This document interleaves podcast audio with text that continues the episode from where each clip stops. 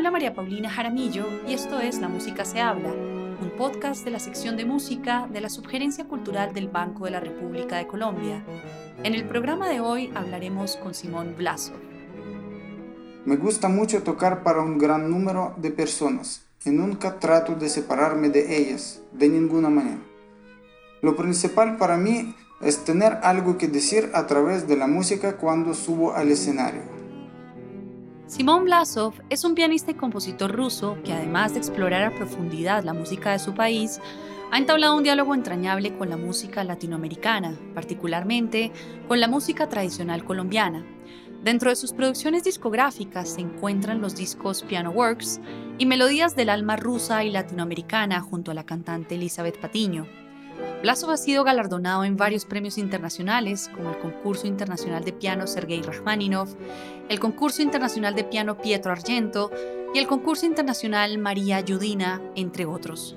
Fue ganador del Premio Jóvenes Talentos de Rusia del Ministerio de Cultura, obtuvo el diploma Summa Cum Laude en la Escuela Superior de Música de Sverdlovsk y es magíster del Conservatorio de los Urales. Ha realizado conciertos en Rusia, Colombia, Italia y Alemania, y en el 2020 inauguró como solista el 37º Festival Internacional de Piano de la UIS. En el programa de hoy hablaremos con Simón Vlásov sobre su trayectoria como pianista en Rusia y Colombia, su metodología y proceso creativo para abordar nuevas obras y sus perspectivas sobre el panorama pianístico colombiano. Por solicitud del artista, la entrevista que escucharán a continuación fue grabada de manera diferente. Las preguntas fueron enviadas por escrito a Simón Vlásov, quien grabó sus respuestas por separado, esto con el objetivo de facilitar sus respuestas en español, idioma que aún está aprendiendo. Bienvenido, Simón Vlásov. Hola a todos. Es un gusto estar aquí con ustedes. Agradezco su amable invitación a este espacio. ¿Cuáles fueron tus primeras aproximaciones a la música? ¿Qué música escuchabas en tu infancia? El primer contacto que tuve con la música fue gracias a mi padre, quien me ponía discos y casetes de música clásica desde que yo era muy pequeño. En ese entonces nosotros vivíamos en una pequeña ciudad cerca a Ekaterimburgo, a donde viajábamos continuamente para escuchar conciertos en la Filarmonía, así como en el Teatro de la Ópera. Rusia se ha destacado por tener una tradición pianística importante. ¿Por qué crees que esta tradición se ha mantenido y se ha fortalecido a través del tiempo? ¿Qué características específicas tiene esta tradición para producir de manera consistente pianistas de primer nivel? El arte de la interpretación pianística en Rusia se ha ido desarrollando desde la antigüedad, gracias al trabajo de destacados pedagogos y al trabajo de grandes compositores rusos, y como resultado de ese gran trabajo conjunto, la técnica y el repertorio pianístico se han renovado y fortalecido con obras clásicas de origen puramente nacionalista. En el proceso de estudio, los jóvenes músicos rusos se han inspirado basándose en la experiencia de grandes compatriotas, de sus logros y originalidad creativa. La mayoría de los estudiantes del conservatorio tienen un gran deseo de trabajar con disciplina para alcanzar el alto nivel que nuestra escuela pianística ha mantenido durante muchos años. Entre tu repertorio se encuentran obras de Alexander Scriabin, Dmitry Shostakovich, Sergei Rachmaninoff, entre otros compositores rusos. ¿Por qué decides explorar esta vertiente de la música rusa? ¿Qué particularidades encuentras en esta música que te llaman la atención? En este repertorio no veo particularidad alguna, en el sentido de que la música de estos compositores normalmente está incluida en el repertorio de casi todos los músicos que la aprecian.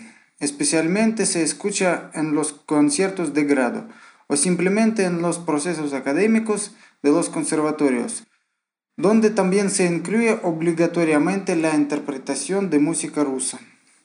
Puedo decir que es de particular interés para mí el trabajo de Alexander Scriabin en su periodo tardío. Este es probablemente el ejemplo más sorprendente durante una notable transición en su estilo de composición y pensamiento musical. Incluso mi tesis de grado de maestría se basó en el estudio de este fenómeno. Dentro de tus producciones discográficas se encuentra el disco Piano Works, que grabaste en el 2017. Este disco interpreta obras de Liszt, Scriabin e incluyes una obra tuya que se llama Vals Scherzo. ¿Qué te llevó a la composición? ¿Por qué decidiste incluir esta obra en el disco?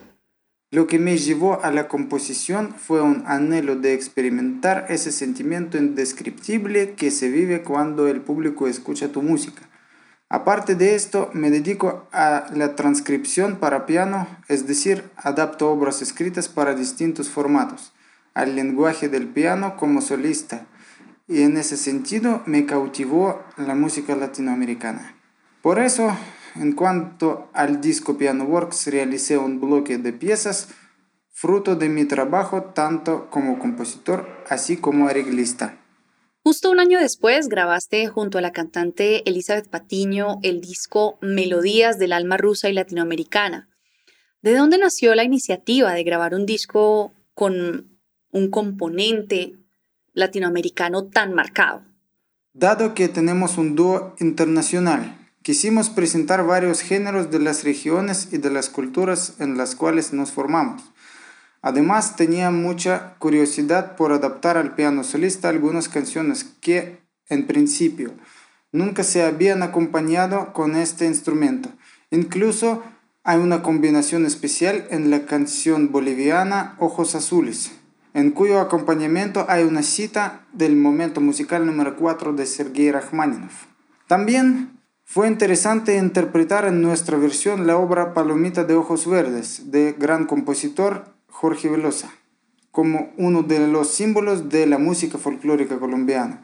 El maestro Jorge tiene nuestro CD y algún día nos dijo que le gustó nuestra versión, por lo cual Elizabeth y yo nos sentimos muy honrados. ¿Con qué criterios se estableció el repertorio? El repertorio ruso se estableció teniendo en cuenta la diversidad de géneros y épocas. Hay canciones folclóricas, soviéticas y canciones de los años de la guerra. En el repertorio latinoamericano se quiso mostrar la versatilidad y contrastes de los diferentes países de este continente, para que el oyente pudiera transportarse y sentir el sabor de cada una de las culturas presentadas en nuestra música. Después de estudiar piano en Rusia y ganar varios concursos internacionales de piano, decides venir a Colombia. ¿Por qué tomaste esa decisión? Como mi compañera de dúo, Elizabeth, también es mi esposa, decidimos vivir en su hermoso país por un tiempo. Desde el punto de vista profesional, fue muy interesante para mí haber realizado algunos proyectos relacionados con actividades tanto como intérprete, así como docente. También necesitaba cumplir una de mis misiones más importantes: promover la cultura rusa y la cultura pianística en general. El mundo del piano clásico se caracteriza por tener un entorno competitivo. Teniendo en cuenta que has sido ganador de varios premios internacionales de piano, ¿qué noción tienes sobre la competencia? ¿De qué manera la percibes? Sin duda alguna, pienso que el arte no es un deporte y el concepto de competencia en nuestra profesión es muy condicional. Todo depende de los criterios con los que se juzgue a los músicos hoy en día. El desarrollo de ciertos estándares para evaluar a un intérprete, en mi opinión, y haciendo una comparación entre el arte y el deporte, conduce a la pérdida de las cualidades individuales de los pianistas. Recuerdo que conocí a muchos pianistas modestos con un potencial creativo colosal, quienes nunca participaron en concursos. También creo que se debe comprender la psicología del artista como algo muy delicado, y no siempre una persona talentosa se revela completamente en las condiciones de las competencias. En este sentido, percibo al mundo de la música como una especie de hermandad de intérpretes que aprenden los unos de los otros y se inspiran en la cooperación, más que en la competencia. Para los estudiantes de piano que nos escuchan, ¿cómo pueden ellos lidiar con la competencia para que ésta no perjudique su trabajo y sus resultados? Me parece que no se deben considerar a todos los demás músicos como a rivales, quienes deben ser derrotadas de una forma u otra. Si una persona tiene algo que decir en el escenario a través de su interpretación, si ha madurado su comprensión del estilo, la época y las características de la obra del autor, puede estar seguro de que tendrá éxito. Por éxito me refiero más bien a la propia satisfacción con el resultado que a un lugar en el podio de cualquier competencia. Esto me gustaría decirlo con una cita de Pushkin. Eres tu propio juez supremo, mejor que todos, puedes valorar tu espléndido trabajo. Debemos ser conscientes de que muchos grandes artistas se distinguieron por su pensamiento paradójico y no fueron apreciados adecuadamente en su época. El arte se evalúa con el pasar del tiempo y todo el mundo debería entenderlo. En el mundo del piano clásico es común interpretar la misma obra varias veces en la vida.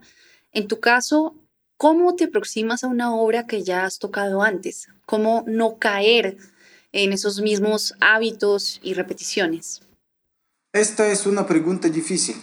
Si el intérprete está de buen humor, entonces se produce un cambio en la interpretación, por así decirlo, por sí solo, bajo la influencia de la vida y de la experiencia musical. Puedo decir que cuando yo era estudiante percibí muchas obras de manera bastante intuitiva, sin una comprensión concreta de las imágenes que están incrustadas en ellas, así como de la influencia histórica bajo la cual fueron escritas. Con el tiempo, acumulando una indeterminada cantidad de experiencias en la vida y conociendo cada vez más repertorio, tuve que repensar y modificar muchas cosas, lo que, por supuesto, ha influido en la interpretación. ¿Cómo sabes cuando una obra está lista para ser interpretada en público, por ejemplo? Desde un punto de vista puramente práctico, esto no es difícil de saber. Solo tienes que intentar tocar la pieza para las personas que conoces, para las personas en cuya opinión confías. Incluso tocando para una persona, experimentas emociones que están cerca de las que se tienen en el escenario. Y si bajo presión un músico logra realizar su plan, si no olvida el texto y no se pierde, entonces podemos decir con un alto grado de probabilidad que la obra está lista para interpretarse en público. El pianista Jean-Yves Thibaudet menciona que a veces cuando está interpretando el piano, piensa en una sola persona del público y toca para ella. ¿Cómo entablas una relación con el público cuando estás interpretando una obra? Personalmente no le temo a la audiencia. Me gusta mucho tocar para un gran número de personas y nunca trato de separarme de ellas, de ninguna manera. Lo principal para mí es tener algo que decir a través de la música cuando subo al escenario. En este sentido, me gustaría agregar que los conciertos en línea sí son incómodos para mí, porque no me siento en contacto con el público para quien toco. El año pasado fuiste el encargado de inaugurar la edición número 37 del Festival Internacional de Piano de la UIS, en su primera versión virtual. ¿Qué significó esta experiencia para ti?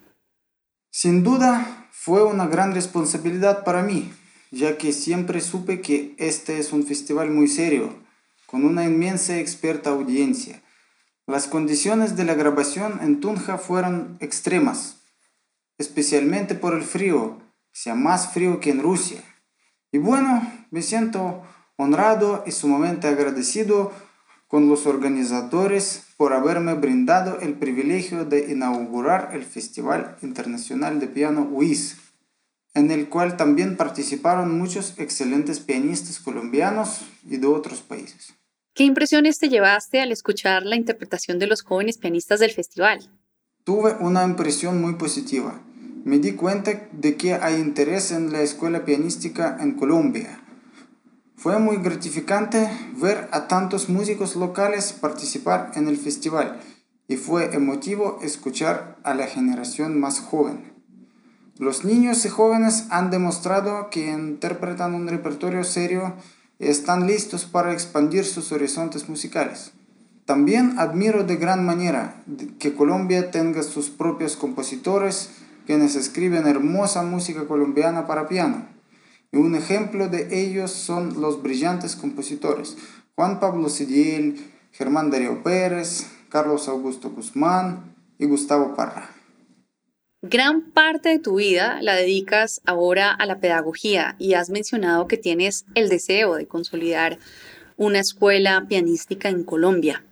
¿De qué manera se puede fortalecer la práctica del piano en Colombia?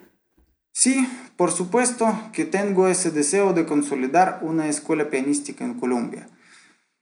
Durante mi estadía aquí me di cuenta de lo importante que es tener un sistema académico en el campo de la educación musical, el cual permite la formación completa de los músicos.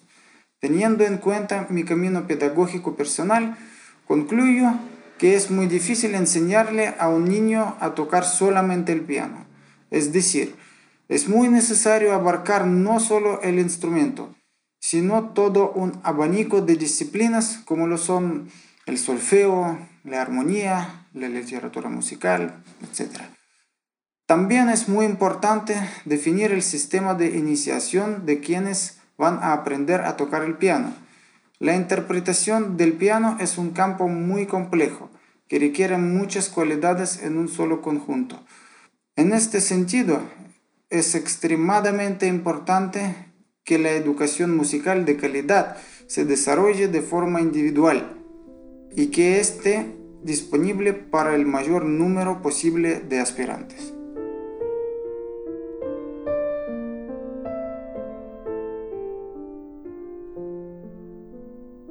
La actividad cultural del Banco de la República está en la página web www.banrepcultural.org. Síganos en Facebook como Sala de Conciertos Luis Ángel Arango y en Instagram, Twitter y YouTube como Banrep Cultural. La música se habla es una producción de la sección de música de la Subgerencia Cultural del Banco de la República de Colombia. La música de este podcast es parte del trío Opus 32 de la compositora colombiana Amparo Ángel, interpretado por el Swiss Piano Trio, grabación que hace parte del disco Compositores de Nuestro Tiempo, volumen 2, editado y publicado por el Banco de la República. Mi nombre es María Paulina Jaramillo. Hasta una próxima ocasión.